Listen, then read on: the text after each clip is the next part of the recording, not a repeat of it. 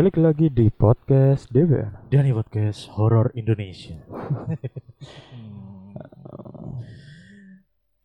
Oke, kita bakal eh, ngelanjutin thread cash yang terakhir kemarin. Ya. Tanah Wingit 1994. Tanah Wingit Eh, Rumah Wingit 1994. gak sih? Tanah Wingit. Iya.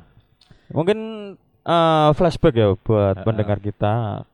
Kita kemarin minggu kemarin kita kan bahas horor. Ya. Terus eh terakhir kemarin kamu saya enggak? Sailing. Omai dari basecamp pocong, Betul. terus eh sing Kak duwe job desk jarimu.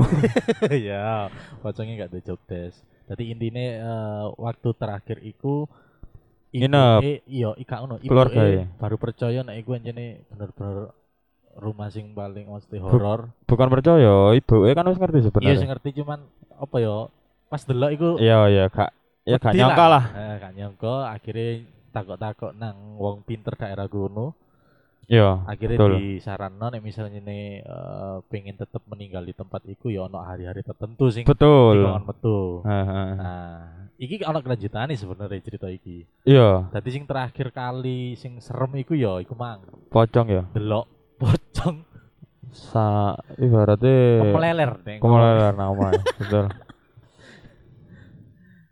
Lah iki sing eh part 2 iki ono sinopsisnya sebenarnya. Betul. Tanah itu jahat, percaya atau tidak, tanah itu terus mencari korban.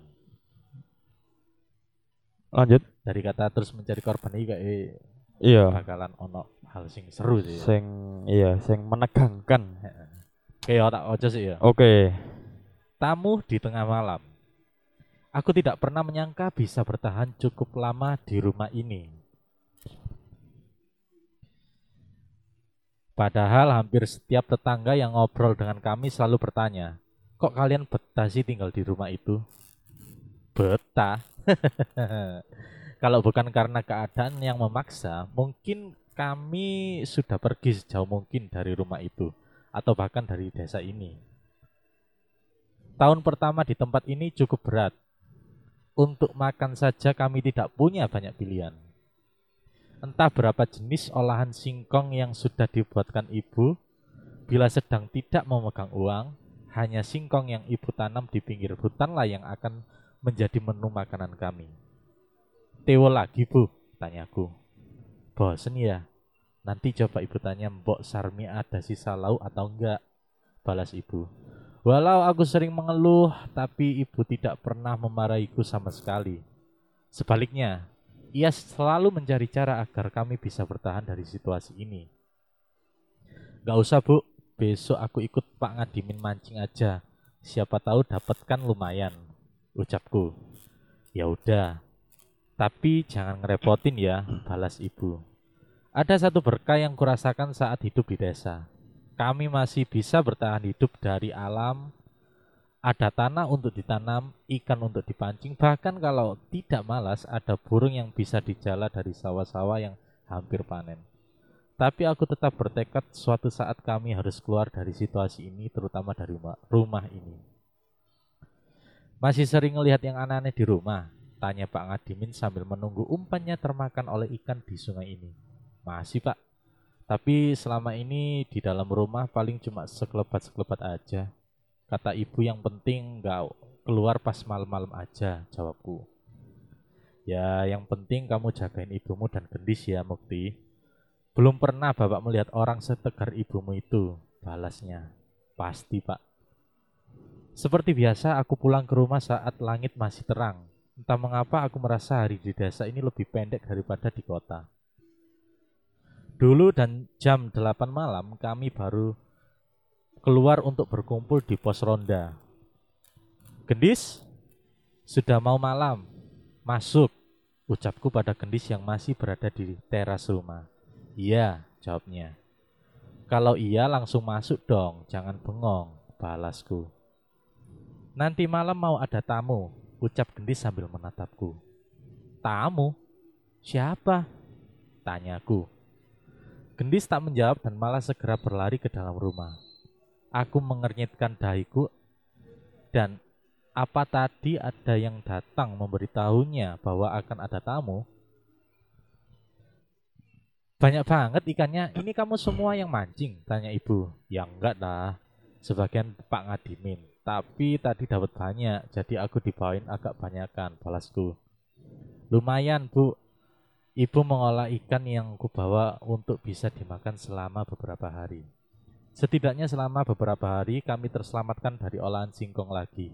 Kami makan ditemani hujan yang mulai mengguyur desa. Ibu pun sudah siap dengan beberapa ember dan panci untuk diletakkan di titik kebocoran atap rumah. Suara tetesan air dari kebocoran rumah pun menjadi senandung yang menemani malam hari kami. Entah mengapa, tanpa disadari kami bertiga merasa gelisah. Seperti ada sebuah perasaan yang membuat kami tidak nyaman. Blar! Suara petir yang menyambar membuat suasana kami bertiga kaget dan semakin merasa aneh. Ibu pun mencoba merapatkan horden agar cahaya kilat tidak terlalu mengagetkan kami. Tapi bukannya kembali. Ibu hanya terdiam di depan jendela sembari melihat sesuatu yang di luar. Oke. Ada apa, Bu? Tanyaku penasaran. Ibu tidak menjawab. Sebaliknya, ia malah menelan ludah dan wajahnya terlihat cemas. Khawatir dengan ibu, aku pun menghampirinya dan ikut melihat keluar. Saat itu setelah sekian lama bulu kuduku berdiri. Sesuatu yang ada di halaman rumah membuatku merinding tidak karuan. Ya, keranda mayat. Cur. Di bawah hujan yang cukup deras, tiba-tiba terlihat sebuah keranda mayat tergeletak begitu saja di halaman bersama sesosok jenazah yang sudah dipocong. Aku yakin ini prank. Ah. Cuk. Aku terus mulai merinding lagi, Cuk, temen lho. Saya loh kayak moro-moro eh, ono keranda mayat loh tanpa ono kejadian apa-apa. Iki sedang gak ono karnaval sih sebenarnya. Bener. Dan Kebetulan iku gak- ono demo juga. eh eh. Nek dewa kan kerandae hitam dong. Iya kan keranda mayat Iya, hitam. iya. Eh. Makanya aku mikirnya oh sik gurung wedi nek aku iki. Tak pikir wong-wong kuna sing gudo-gudo. Aku bayangno setup rumah iki yo. Eling filmnya pengabdi setan. Ya, Sing pertama, iku sing di sebuah maksudnya yo omah kan. oma dan Omah lawas terus kate ibaratnya jauh. jauh ambek tonggo-tonggo. Eh, eh. Aku bayangno pas em, cerita iki ku koyo endinge pengabdi setan sing terakhir. Sing le adik sing cilik sing gak ngomong sing tuli ku. Iya, Iwan koyo sempet digawe digawe royokan ambek betul para-para anu ngono kan. Aku bayangno iku, Cuk. Isa isa isa jadi kayak ngono sebenarnya ya. Heeh. Tapi ndelok tekan setup rumah ya bener jare iku mang cara eh tanah wingi juga gak sih nek Betul. setan itu. Ya dilanjut aja supaya kita nggak bertanya-tanya ya. Ya. Bisa aku. Iya. Lucu kepitek. Tak ikutnya ya. Aku. Oke. Bu, itu tanya aku. Jangan keluar, apa pun yang terjadi jangan keluar. Balas ibu yang segera merangkulku dan mengajakku menjauh dari jendela. Aku pun berinisiatif membawa radioku dari dalam kamar dan mendengarkannya bertiga di ruang depan. Tidak ada satupun dari kami yang mengajak masuk ke kamar. Satu sisi kami takut dengan apa yang ada di luar. Di satu sisi kami juga khawatir akan terjadi sesuatu bila kami tidak mengawasinya. Aku berharap suara radio yang kusetel bisa sedikit menenangkan kami. Namun walau sudah mendengarkan beberapa lagu dan drama radio, tangan ibu terlihat masih gemetar. Sudah beberapa lama, mungkin saja keranda itu sudah menghilang dengan sendirinya seperti saat kemunculannya. Setidaknya itu yang kupikirkan. Aku pun mencoba melawan rasa takutku untuk kembali mengintip melalui jendela. Bila keranda itu sudah hilang, maka kami bisa masuk kamar dan tidur dengan nyenyak. Coba Mukti, lihat lagi bu. Hati-hati nak. Aku mendekat ke arah jendela dan menyibakkan lagi gordennya dan sialnya keranda dan jenazah itu masih ada di sana. Aku pun sedikit memperhatikan keranda itu dan sekitarnya sembari mencari petunjuk siapa yang meletakkan benda itu di sana. Nah, Pak Imwong pasti. Mari rumput tambah apa namanya gendeng. Cuk. Tapi tepat saat aku memperhatikan sosok jenazah yang ada di dalam keranda itu, tiba-tiba kepala pocong yang berada di dalamnya menoleh dan melotot ke arahku. Cuk mata cuk. Cuk, cuk bangsat sih iki, cuk. Kenapa gak pas rame-rame mangko yang ngono? Eh. Pas didelok mukti ijen, cuk. Iya. Sontak aku pun terjatuh dan buru-buru kembali berdiri untuk merapatkan gorden jendelaku. Kenapa le? Ada apa? Enggak bu, enggak bu. Kerandanya, kerandanya masih ada di sana. Aku mengangguk dan kembali sembari duduk di dekat ibu dan ibu sembari mengeraskan suara radio. Keranda? Tanya gendis penasaran. eh enggak gendis, kamu denger dengerin radio aja atau mainan lagi. Tapi jangan deket-deket ke jendela ya. Balasku dan tak ingin kau gendis khawatir. Perasaanku benar-benar cemas, seolah mendapatkan firasat akan terjadi sesuatu yang mengerikan. Hujan pun semakin deras, bersautan dengan suara kilat yang menyambar. Saat itu aku dari kilatan cahaya samar-samar, aku melihat bayangan manusia terpantul ke gorden jendela kami. Cek, cek, cek. Wajah ibu pucat. Samar-samar terdengar suara langkah kaki yang menginjak tanah yang becek. Tak hanya satu, lambat laun suara itu terdengar semakin banyak. Saat hujan mulai mereda, pun suara langkah kaki itu masih terdengar. Tok, tok, tok. Terdengar suara tongkat seorang mengetuk lantai teras rumah kami. Seketika aku teringat kejadian saat hari pertama aku ada di rumah ini. Penampakan seorang nenek. Dan benar saja bayangan seorang nenek yang bungkuk sedang membawa tongkat terpantul di gorden jendela. Duh. Ancuk, mengkor kon kenanku. Aku mengkorek sing nisor. Cok ngaceng kon iki blok. Apa lu apa? Aja nasi metu ya le. Terdengar suara yang terdengar suara seorang nenek tepat saat bayangan itu berhenti di depan jendela. Aku merinding sejadi-jadinya, tapi entah mengapa aku merasa ibu dan gadis tidak sadar akan hal itu. Bu, ojo anak sing metu ya le. Itu artinya apa? Tanyaku yang tidak mengerti arti ucapan itu. Jangan ada yang keluar ya, Le. Emangnya kenapa nanya begitu? Tanya ibu. Ibu nggak dengar suara barusan. Tadi Mukti dengar suara ngomong begitu. Jawabku. Ibu mengernyitkan dahinya dan menggelengkan ia pun mulai cemas terhadapku. Nggak ada suara apa-apa Mukti. Ya kan gendis? Tanya ibu memastikan. Gendis cuma dengar suara hujan sama radio bu. Kata gendis. Aku pun mulai bingung. Da, apa ada setan yang sengaja benar memperingatkanku? Aku mengubur rasa penasaranku dan sama sekali tidak memikirkan untuk mengecek keluar. Lambat laun hujan semakin mereda. Yang terdengar hanyalah suara tetesan gerimis tanpa adanya kilat yang mengagetkan kami lagi. Aku melihat ke arah jam dinding dan mendapati bahwa waktu telah menunjukkan hampir jam 1 pagi. Suwe nih rek udan ya.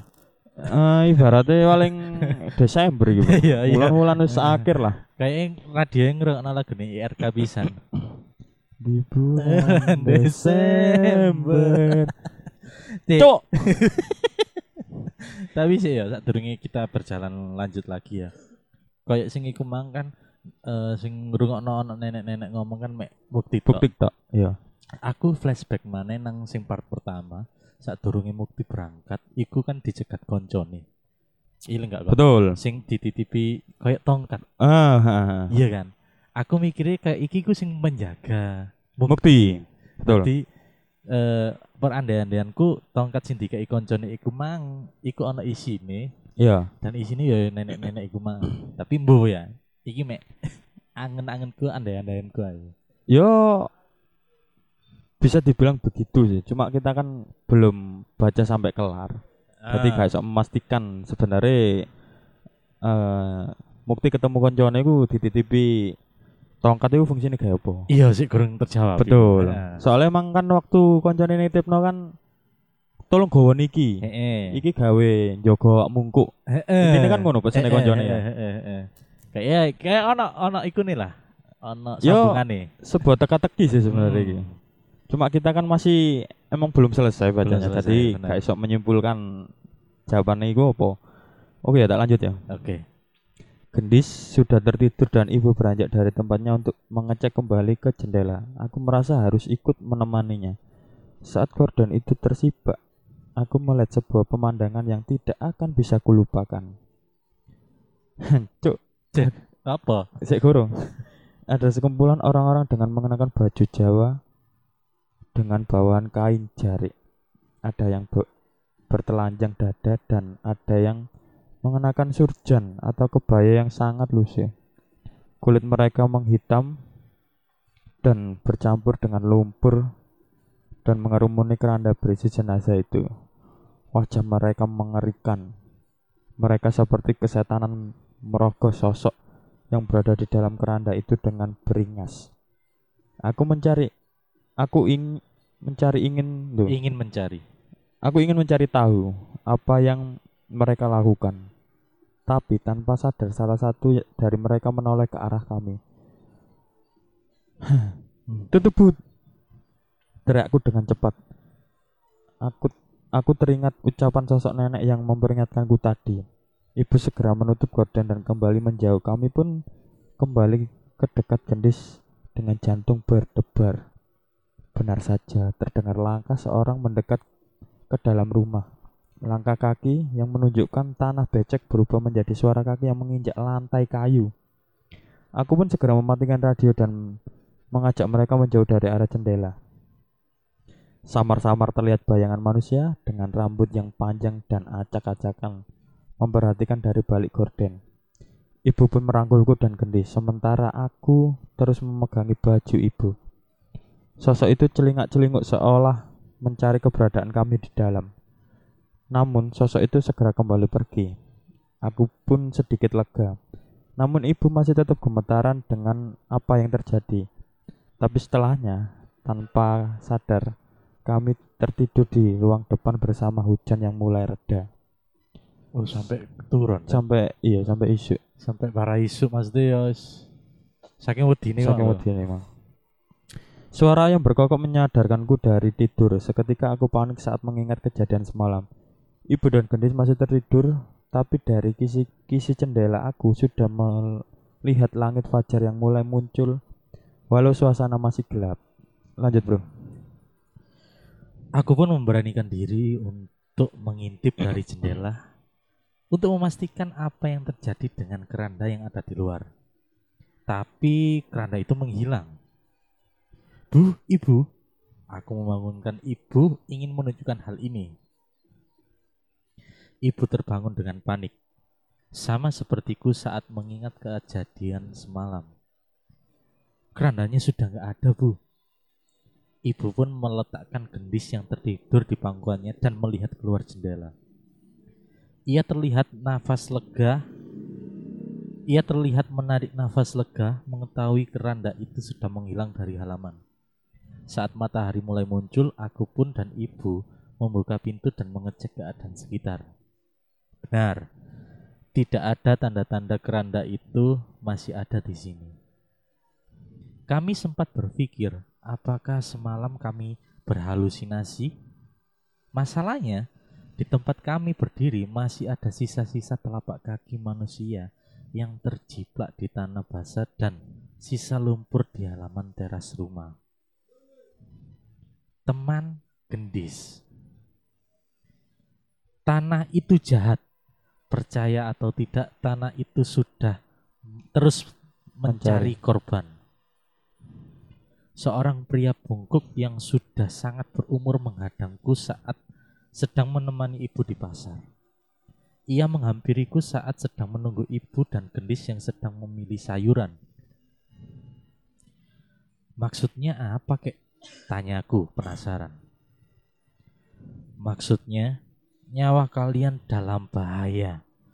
Pergi selagi kalian bisa. Balasnya dengan raut wajah yang menunjukkan ketakutan. Ia pun segera meninggalkanku dan pergi meninggalkan pasar. Tanpa ia suruh pun kami sudah ingin segera meninggalkan rumah mengerikan itu. Apalagi setelah kejadian keranda kemarin, aku benar-benar merasa ada sesuatu yang berbahaya dari tanah ini.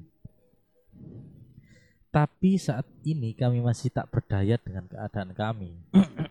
Memang sudah menjadi tekadku saat sudah bekerja nanti. Aku harus bisa membawa ibu dan gendis pergi dari rumah itu. Bu, gendis kapan didaftarkan SD?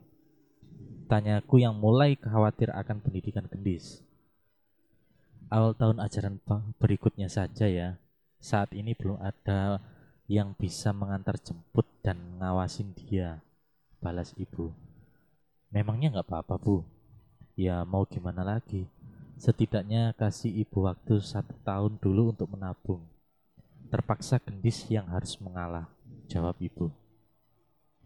Aku pun sudah mendapat sekolah yang jaraknya cukup jauh dengan dengan berjalan kaki.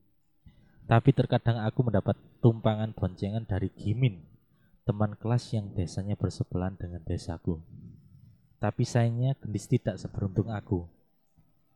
Tapi Gendis jangan sering ditinggal di rumah sendiri ya bu, pintaku yang khawatir dengan adikku satu-satunya itu. Ibu pun tersenyum dan mengelus kepalaku. Bu, Mukti pulang. Aku pulang sekolah pukul 2 siang. Sekolah ini tidak Sekolah, Sekolah di di sini. sini pelajarannya tidak sepadat di kota. Sebenarnya aku sedikit senang saat mengetahui hal itu. Jangan pergi dulu, Gendis belum selesai. Dari jauh aku melihat Gendis sedang berbicara dengan seseorang. Tapi saat aku menatap ke arah ia, sama sekali tidak ada siapa-siapa di sana. Kamu ngomong sama siapa, Gendis? Tanyaku. Gendis hanya menunjuk ke salah satu sisi rumah yang kupastikan tidak ada apa-apa di sana. Ah, jangan bercanda kamu. Gendis pun menatapku sebentar dan segera berlari ke kamarnya. Apa mungkin ucapanku ada yang menyinggungnya? Mungkin benar kata ibu. Gendis sedang menghayalkan seseorang teman, sepertinya aku kurang meluangkan waktuku untuk bermain dengannya. Main sama Mas Mukti aja yuk, Ajakku sembari merayu gendis yang bermain sendirian di kamar. Asik, kita main dakon ya, ajak gendis. Wah, kamu bisa main dakon. Siapa yang ngajarin? Ibu, tanya aku. Bukannya menjawab, gendis malah menunjuk ke salah satu sisi rumah lagi yang sekali lagi kupastikan tidak ada apa-apa di sana. Sudah-sudah kita main saja. Jujur aku mulai cemas dengan gendis. Bu, Memangnya gendis sering bicara sendiri begitu ya bu? Tanyaku sembari membantu ibu mencabut dedaunan dari pohon singkong untuk dibikin sayur. Iya, namanya juga anak kecil. Memangnya kenapa? Enggak bu, Mukti khawatir. Soalnya waktu ditanya dia ngomong sama siapa, dia selalu menunjuk ke tempat yang enggak ada siapa-siapanya bu. Ibu juga bingung.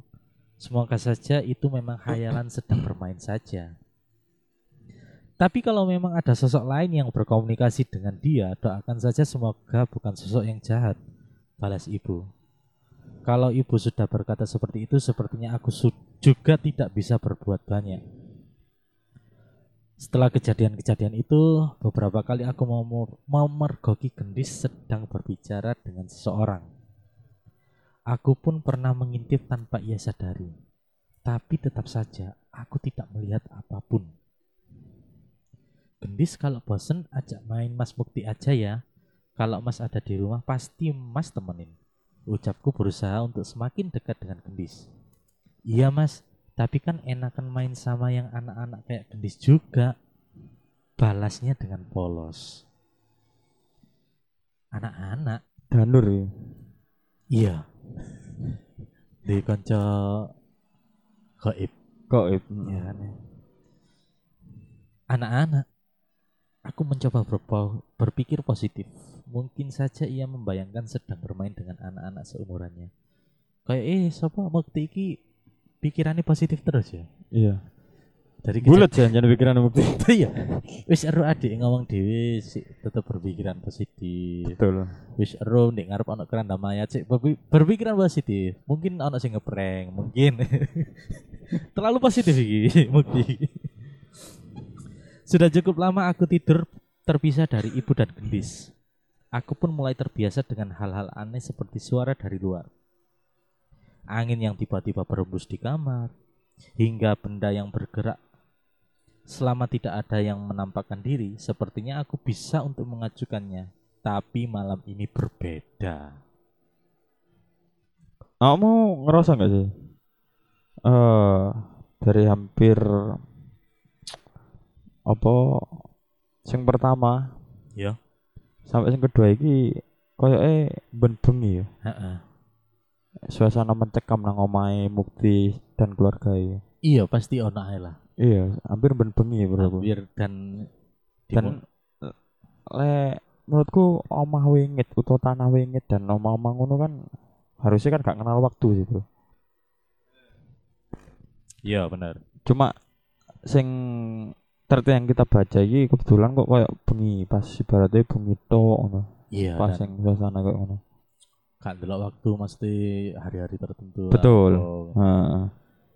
Ya karena tanah wingit loh bro. Makanya Ini kayak iku. Tuh di kono. Di tengah. Tidur. Di tengah tidurku, tiba-tiba aku terbangun dengan perasaan aneh. Ada sesuatu yang berada menindih tubuhku. Nah, nah sing nindi bukti ku magleken. Iya.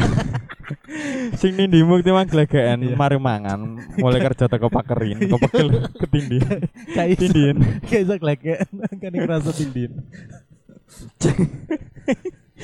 Cuk. Bangsat. Ya kan itu Pak ngono langsung gleken. Jelas saja, rasa takutku kembali muncul apalagi aku pernah mendengar cerita tentang orang yang ketindan makhluk halus. Aku pun mencoba mengatur nafas dan melawan rasa takutku. Perlahan aku mencoba membuka mata dan kembali aku dikejutkan dengan apa yang kulihat. Sesuatu yang hitam dan cukup besar menindih tubuhku. Aku memastikan bentuknya dan mendapati apa bagian tubuh ular yang menindih tubuhku. Tapi itu baru permulaan. Saat aku mengecek mataku, eh, mengucek mataku dan berusaha melepaskan diri, aku menemukan salah satu ujung dari tubuh ular itu adalah seorang anak kecil. Cuk, ini berarti arek cilik tubuh Oh, iya. ular. Heeh. Sebentar, aku mengingatkan anak kecil itu.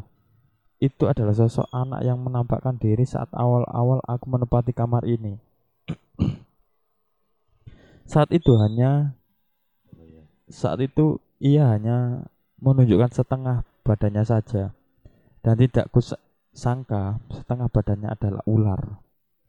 Mengetahui aku tersadar anak bertubuh ular itu melepaskan tubuhku dan keluar menembus pintu kamarku. Aku pun mulai merasa lega dan kembali mencoba menutup mataku. Tapi perasaan aneh kembali terjadi. Belum sempat tertidur, aku merasa ada sesuatu yang menatapku dengan tajam. Aku pun membuka mata lagi dan mendapati anak bertubuh ular itu berada di hadapanku lagi. Tapi saat mengetahui aku tersadar lagi, ia pun pergi ke arah pintu lagi. Tunggu, apa dia ingin aku mengikutinya?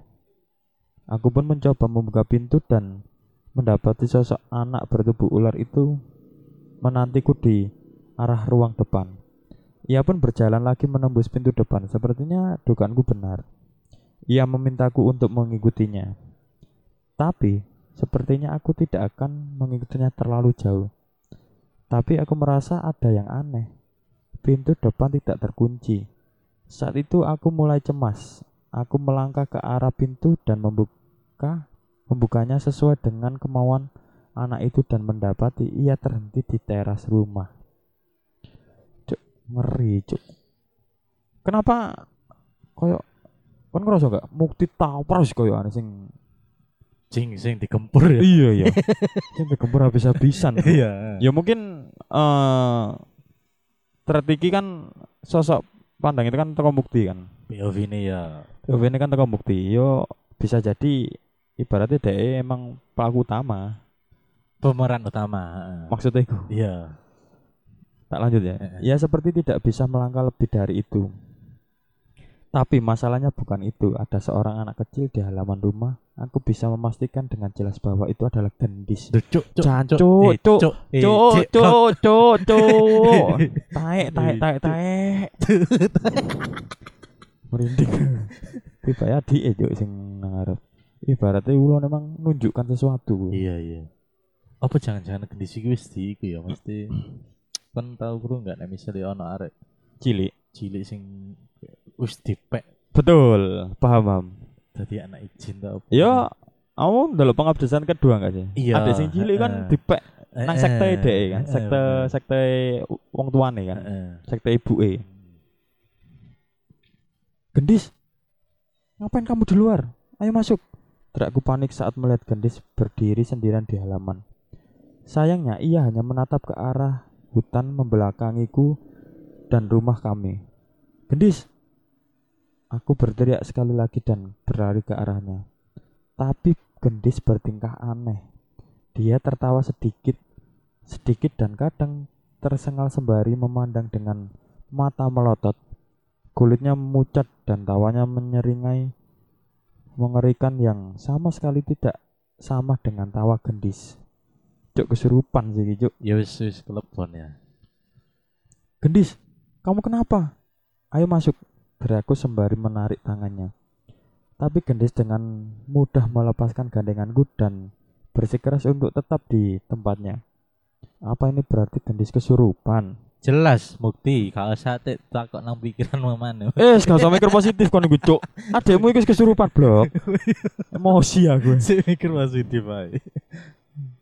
Setelah beberapa kali gagal menyadarkannya ataupun membawanya, aku pun memutuskan untuk memanggil ibu di dalam untuk membantuku. Bu, bangun bu, gendis, gendis kesurupan, teriakku. Ibu yang mendengarkan teriakanku pun terbangun dan panik saat mengetahui gendis tidak ada di sebelahnya. Di mana? Gendis di mana? Teriak ibu dengan panik. Di halaman bu, jawab Mukti. Ibu pun segera berlari ke arah gendis dengan wajah cemas. Tapi saat aku akan menyusulnya, aku mendengar suara aneh dari dalam kamar ibu. Lemari. Oh yes, suara aneh dari kamar. iya, iya. Cuk, Iya iya. kan mulai gak fokus ini sih. Kaget. Suara itu dalam ada di dalam lemari Eh. lagi baru. Eh. Gerutak, gerutak. Aku pun menghampiri lemari itu dan memastikan suara itu berasal dari dalamnya. Suara itu mengecil saat aku semakin mendekat. Anehnya, kali ini aku tidak mengalami perasaan takut. Aku pun membuka lemari itu dan melihat segala arah. Ada baju kamu bertiga dan beberapa barang. Tapi tanpa disadar mataku terhenti di sebuah kantung. Sebuah kantung berisi benda yang mengeri diberikan oleh temanku Andri. Iki bro, Mm-mm. Bener. ternyata bukan tongkat bro, benda Benda. yang saat kami akan pindah di tempat ini. Sebuah ukiran kayu berbentuk Ya, ular. heeh. Kayu lah. Ya, tutup tongkat. Mm-mm. Kok sok tongkat, cuk? Hati-hati ya sama jagain adikmu gendis. Tiba-tiba aku teringat ucapan Andri setelah memberikan benda ini padaku. Aku pun mengeluarkannya dari kantung dan berlari ke arah halaman untuk menyusul ibu. Tepat saat aku melewati halaman, aku merasa sesuatu melewatiku seperti ada angin yang berembus. Ibu masih berusaha membawa gendis ke dalam, tapi tenaganya terlalu kuat. Wajah gendis malah terlihat menantang ke arah ibu. Tapi saat aku mendekat, gendis berpindah menatapku. Tapi kali ini dengan tatapan marah. Ngopo kowe iso metu saka kene, saka kono? Artinya kenapa kamu bisa keluar dari sana? Ucap gendis dengan suara serak yang sama sekali berbeda dengan suaranya. Aku pun menyadari benda yang aku ambil dari lemari dan membawanya kepada Gendis. Gendis, pegang ini ya, ucapku. Itu apa Mukti? Tanya ibu, bingung dengan apa yang melak apa yang kulakukan. Aku belum bisa menjawab pertanyaan ibu. Aku masih ingin melihat reaksi Gendis saat megang benda ini. Kamu kok di sini? Ucap Gendis tiba-tiba sembari menatap ke arahku. Tunggu, bukan ke arahku, melainkan ke arah sesuatu di dekatku. Tiba-tiba tangan Gendis seperti tertarik atau digandeng oleh sesuatu. Ia mengarah ke arah rumah dengan langkah yang cukup cepat. Pelan-pelan ucap Gendis. Aku dan ibu bertatapan dengan dan mengenal bahwa itu adalah suara gendis. Kami pun ikut menggandeng gendis dan membawanya masuk ke dalam dan mengunci pintu rapat-rapat. Aku dan ibu segera memeluk gendis erat-erat saat mengetahui ia sudah sepenuhnya tersadar. Tadi mari dikai ukiran ular iku mang. Ya ukiran kayu ular mau berbentuk ular. Kayak gendis mulai sadar. Dan kayak sing ukiran kayu berbentuk ular. Iku ya wu- Serupa anak kecil berwujud. ular mang sing nang kamar bukti Oh ya. iya, lo ya. Karena kan wis sing dodona awal mula gendis nang jaba kan ya Iya, iku betul, mang. sosok iku mang. ya, Bisa jadi. bisa jadi ya. Iki gak iso dimarena ya. Merinding soalnya. Wes. Ini apa pegel. Dok, kok bisa sampai kayak gitu, Dok? Tangis ibu pecah saat memeluk gendis. Wajah gendis masih terlihat bingung dan aku kembali mengambil ukiran kayu berbentuk ular dari tangan gendis. Walau tertolong oleh benda ini, aku masih belum tahu apakah kelak benda ini akan bela ini dan sosok di baliknya akan berbahaya atau tidak. Duak! Terdengar suara pintu rumah dihantam dari luar. Kami bertiga kaget. Aku pun mencoba mengintipnya dari jendela, namun tidak menemukan apa pun di luar sana. Gendis takut bu, ucap Gendis sembari menangis. Kami pun membawa Gendis ke dalam kamar dan mengambilkan air minum untuk menenangkannya. Malam itu aku tidur di kamar ibu, memastikan tidak akan ada yang mengganggu Gendis. Dalam awang-awangku, aku berpikir, apa selama ini teman yang berbicara dengan Gendis adalah anak berbadan ular itu? Ya, bisa jadi. Bisa jadi. Benda itu aku dapat dari Eyang. Sempat nyelamatin aku sekali waktu kecil. Jawab Andri yang ku telepon mau lalui wartel SLJJ yang ku datangi di kota. Kok kamu nggak bilang kalau benda ini jimat yang seperti itu? Protesku. Jadi siapa jenenge? Andri. Mukti iki memastikan Oh. namanya nang Andri. Iki benda apa sih mbok? Betul. Nah Andri jawab ya iki mang peninggalannya tekan eyang Andri. Yang Andri. Tapi eh Si kurang ngerti iki jimat apa gak ngono. Betul. Tapi tanpa disadari ya sebenarnya teko barenge Andri Iya. Keluarga kan koyo sedikit masih terselamatkan sih bro meskipun kita belum tahu endingnya koyo apa Iya. Dan ibaratnya teka-teki terus petunjuk petunjuk teko iku mang si iya iya iya dari Kayak dari benda ditolong lah. Heeh. Gak sempat kan? Waktu itu kamu buru-buru. Tapi kalaupun aku bilang, apa kamu akan percaya? Apa kamu kamu mau menerima benda itu? Balas Andri. Benar. Kalau aku tahu ada setan yang berhubungan dengan jimat ini, mungkin aku tidak akan menerimanya. Terus gimana? Benda ini bahaya nggak? Tanyaku. Ya nggak tahu. Balas Andri. Andri sosok anak yang gak teli. Taekmu aja gak ono tulisan ngono cuk awal kan Cuk. mesti Lah ditagai lho jawabannya gak teli ya nggak tahu. Kok bisa nggak tahu? Aku pun bingung dan cukup kesal dengan jawaban Andri. Aku nggak mau bohong.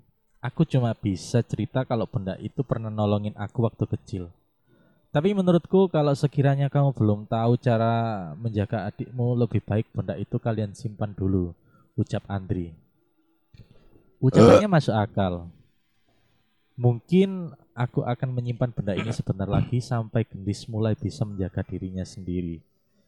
Setidaknya kini aku mulai mengenal siapa sosok yang sering bermain dengan gendis. Udah yuk main dakonnya, main di luar aja. Ajakku pada gendis. Semenjak kejadian itu aku mulai semakin banyak menghabiskan waktu bersamanya. Setidaknya bisa mengetahui lebih banyak tentang apa yang terjadi di kesehariannya. Ayo, kita mau main apa? Tanya gendis. Main engklek yuk. Kamu bisa kan? Ajakku. Jangan main engklek. Dia kan nggak punya kaki. Siapa gendis? Kita nggak mau tahu loh gendis. Tanah wingit tidak menjadi semengerikan itu begitu saja. Ada di balik berubahnya tanah itu menjadi wingit dan mengundang berbagai makhluk halus. Tapi demi mengetahui taruhannya, kisah ini akan kita bahas di update berikut. Apa mbok waca cuk wong wis dikode closing kok. Cuk gak paham. Nah, cok iki lho ono aneh. Iya, iki ternyata part akhir yang Buat akhir. mungkin bakal kita baca minggu depan. Dan arah-arah iku penasaran Bro. Iya. Wih, kita walau seru iki. Kayak eh, kayak eh Eh. mungkin part akhir ini kita mau take entah di studio Heeh. atau rumahku. Nang kebon lah ini. Ya wis biar suasananya makin mencekam juga ya. Betul ya nang kebon ya. Iya gak apa-apa nang Sing buri amamu lho. Iya, boleh, boleh. Suwe ya aku gak tek nang. Iya, boleh, boleh, boleh. Kayak merasakan Iya, suasana iya, gitu kan iya. ya. Oke. Iya iya iya masuk gitu. Tapi dari kesimpulan di part 2 iki bahwa sudah mulai terkuak kayak Betul. Apa sih tiga anak Andri? Andri, Nang Mukti. Bukti iki mang ternyata yo jimat sing bisa jadi iso menolong gendis dari kesurupan iku mang. Iya, paling enggak iku mang kan. Nih, sementara iki Heeh. jimat itu kok Andri mang sik iso nulung keluarga Mukti. Bener. Tapi kan kita nggak tahu. Kita nggak tahu akhirnya iki. Iya, berarti kok entah iki kok jimate berubah dadi opo. Heeh. BE mari dadi ulo, mari dadi mari dadi kalau jengking kan gak ngerti. Itu. Iya kan gak ero, soalnya kan jarene gendis mang kan gak disikil, arek Gak iku disikil. bocah engklek ya gak iso ulo. Ulo urut Iya. jenglek. Boleh bocah pelayon ngono ya mbuh ya. Ya banter. Gak iso, gak iso di gak iso diputusi mesti gak iso disimpulkan bahwa benda ini ku iso menyelamatkan kehidupan mereka mereka Mereka bertiga ya. Ya mungkin ini adalah part terpanjang, threadcast terpanjang yang pernah kita baca. Iya, Jadi tiga tiga part part ya. bakal kita suguhkan nanti. Betul. Tapi mungkin buat teman-teman sing wis penasaran ya ojo sampai lali Iya ya. dengerin episode-episode selanjutnya iki. Betul. Nah aku pribadi aku wis ngespil apa ya maca-maca titik-titik kayak lebih serem sing akhir iki. Akhir ending. Heeh. Ah, makanya kan ngomong dua ide. Semisal mau checking entah nang studio apa nang Iya. omahku.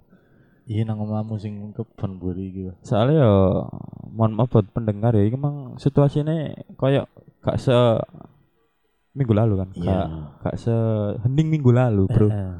Memang bawa antar kan kebetulan. Heeh. Nyetel Linkin Park bisa Berarti kayak rasa nang oma desa itu gak terasa ngono. Gak terasa bener bener. Iya aku pengen ngerasa aku kangen juga sih maksudnya tik di Oke, siap. Gitu. Ditunggu. ya wis lah buat teman-teman yang eh, penasaran dengan cerita selanjutnya gimana akhir cerita dari Cerita, Tanah betul. Wingit Betul. 1994 ini tentunya tungguin aja pantengin terus episode kali ini. Jangan lupa dengerin episode kita di Spotify. Dan jangan lupa follow akun Instagram kita @dprpodcast. Saya Riset. Saya Dani. Terima kasih semuanya sudah mendengarkan. Terima kasih Andri yang udah menyelamatkan. Sampai jumpa. Sampai jumpa.